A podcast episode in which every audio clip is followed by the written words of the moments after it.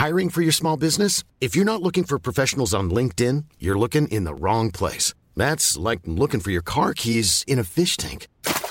LinkedIn helps you hire professionals you can't find anywhere else, even those who aren't actively searching for a new job but might be open to the perfect role. In a given month, over 70% of LinkedIn users don't even visit other leading job sites. So start looking in the right place. With LinkedIn, you can hire professionals like a professional. Post your free job on linkedin.com slash people today.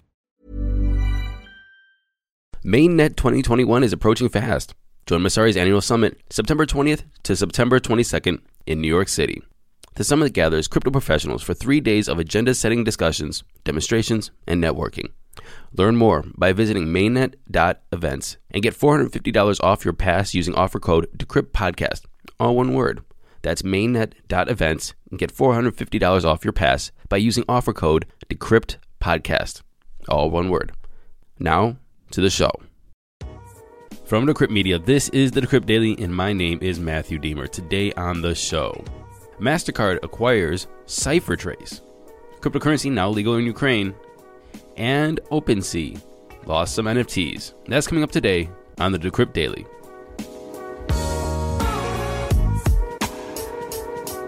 What's up, everybody? Welcome to the show. Today is Thursday, September 9th, 2021. Just a little follow up from yesterday. As you know, we did the Coinbase episode. Brian Armstrong had this string of tweets to the SEC about what's happening there. He said he said it's a little shitty what's happening behind closed doors at the SEC. He thinks that he's being targeted, and so is the crypto industry. And Mark Cuban said, "Hey, go on the offensive." He tweeted this at Brian Armstrong. He said, "Brian, this is regulation via litigation." They aren't capable of working through this themselves and are afraid of making big mistakes in doing so. They leave it to the lawyers. Just the people you don't want impacting new technologies. You have to go on the offensive. And I just thought this is interesting. I really think this is interesting to see like the community and people giving advice back and forth to see what is going on with the SEC and to help shape this conversation and to give Brian a little encouragement to keep fighting. I saw a tweet from Wendy O yesterday that I really liked. It said, Earning 4 to 9% passive income on a top 10 crypto exchange on stablecoins is so dangerous. So thankful the SEC is forcing me to use my bank account, earning 0.03% interest. She continued to say, This is the most moronic tweet I've ever tweeted, but it's all true. Where's the lie? And she's not wrong. And then Jason Calacanis, who's an entrepreneur and a host of the All In podcast with Chamath Palihapitiya, David Sacks, and David Friedberg, he tweeted, Can someone explain to me how a crypto company can afford to pay 7% interest on your crypto holdings? Who are they lending the crypto to, and how much interest are those folks paying? I encourage everybody to tune into the All In podcast. That's probably going to come up on Friday or Saturday. They are kind of wonky when re- releasing it, but they have great conversations. I bet that they are going to talk about this. And by the way, I'm going to start making a call in app show. If you guys don't know Callin, Callin is a new product. It's like Clubhouse and Twitter Spaces mixed together, but then you're able to publish it because then you have an RSS feed, so you can just publish whatever you're talking about on your live conversation on to a podcast form. And it's made by David Sacks, who is part of the All In podcast, and he's also an entrepreneur and you know multi-billionaire or whatever. Whatever these people do is just throw money around and make cool things. But I'm gonna start doing that because I think it's a great innovation on something that I always thought was kind of flawed. Clubhouse I thought was flawed. Spaces I think is flawed, and this actually might work because you're able to record the conversations, and if you like them, publish them into podcast form. Anyway, that's enough rambling for me. Let's get into those crypto prices. Here we go. Money talk. And I'm recording this at 11:15 Eastern Standard Time. Bitcoin is up a little bit, popping its nose above 46,000 at $46,952. It was at 47. It's actually at $46,954 now, up 1.4% in 24, yet down 5.3% in 7. Ethereum is up 3% at $3,525. Cardano's in the number three spot at $2.58, up 6.7%. Binance Coin's in the number four spot at $419, up a percent. And Tether's in the number five spot. Solana's number six at almost $200. It popped up to $205 yesterday. That's what I saw, maybe even higher. And uh, actually, it just changed to $200. And everybody was wondering when this crypto crash happened, what the bounce was going to look like. Who's going to bounce highest? And well, Sol- Solana did. It is up 25% in 24 hours and 72% in seven days. It is on a tear. The NFT market that's swelling on Solana that didn't even exist before is now pumping it to the number six highest market cap cryptocurrency. If you are holding Solana, you are happy, happy people. My friend that holds Solana, who's been holding for a while, texts me every morning, happier and happier. But this is not financial advice. Don't forget to take profits because if you guys have been in the game for a long time, you know you could be stuck holding bags. XRP is in the number seven spot. Dogecoin's in the number eight spot. Polkadot's in number nine, and 10 is USDC. Total market cap is $2.14 trillion. BTC dominance of 41.3% and an F dominance of 19.4%. And now it's time for coin of the day. And our coin of the day is Dexy.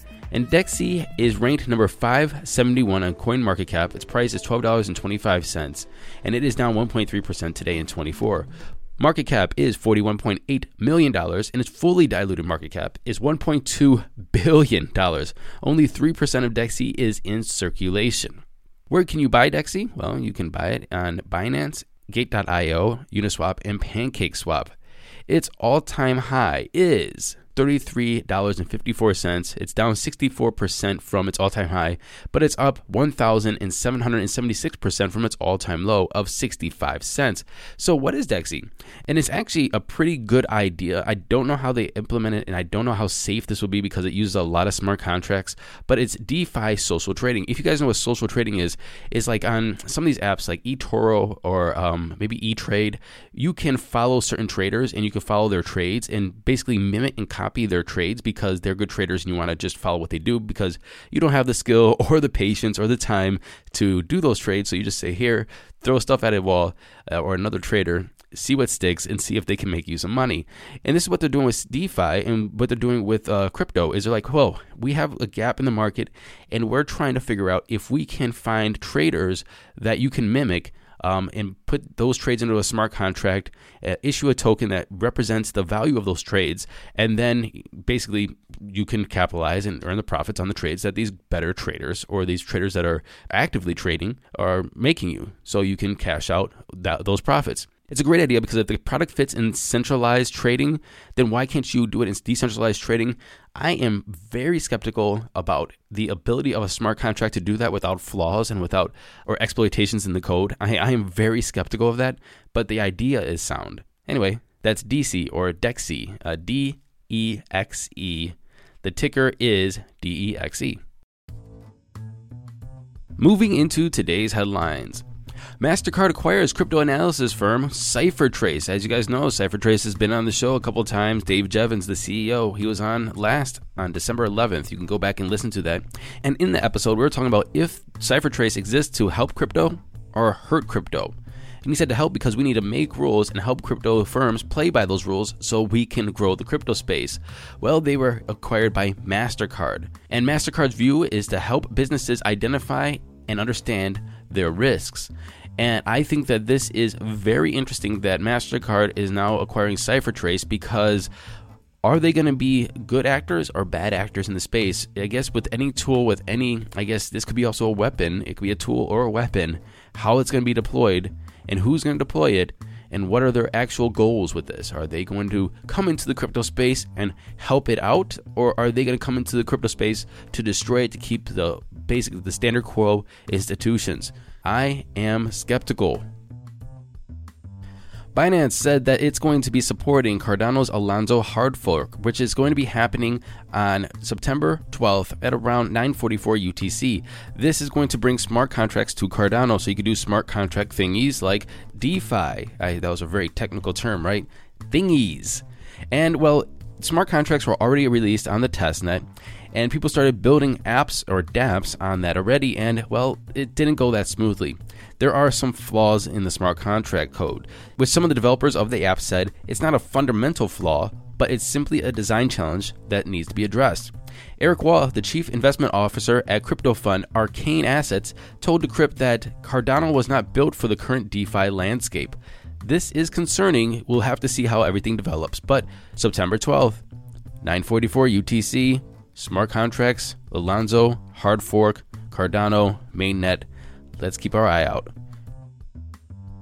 Ukraine Parliament today voted to make cryptocurrency legal within the country and allow crypto exchanges to officially operate in the country.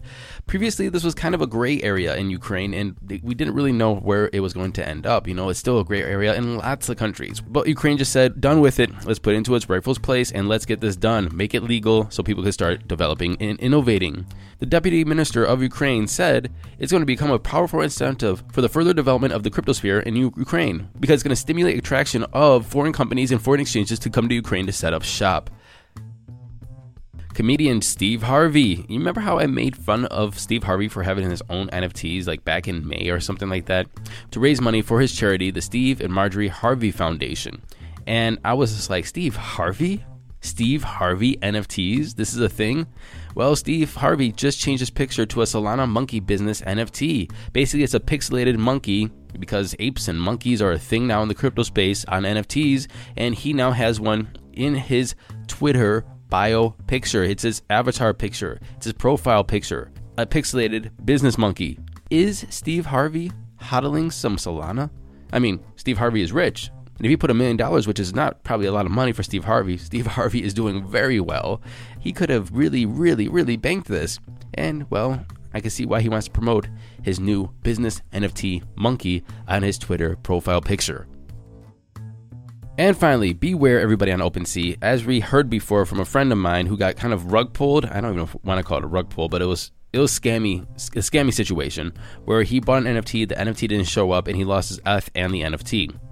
Long story short is things happen on OpenSea, and even OpenSea Marketplace could have bugs. And a recent bug resulted in 42 NFT collectibles being accidentally burned or destroyed. And this was a loss of over $100,000 in NFTs. Decrypt reached out to OpenSea for comment, including whether the firm plans to compensate affected users, but the company did not immediately respond.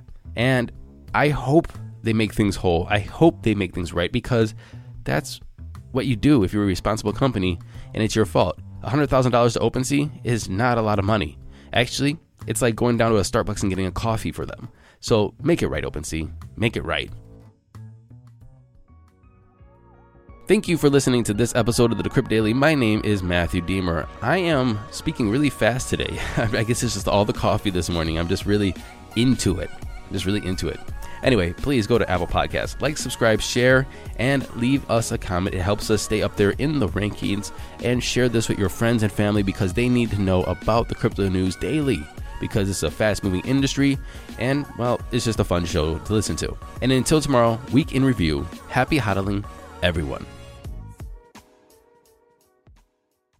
MainNet 2021 is approaching fast.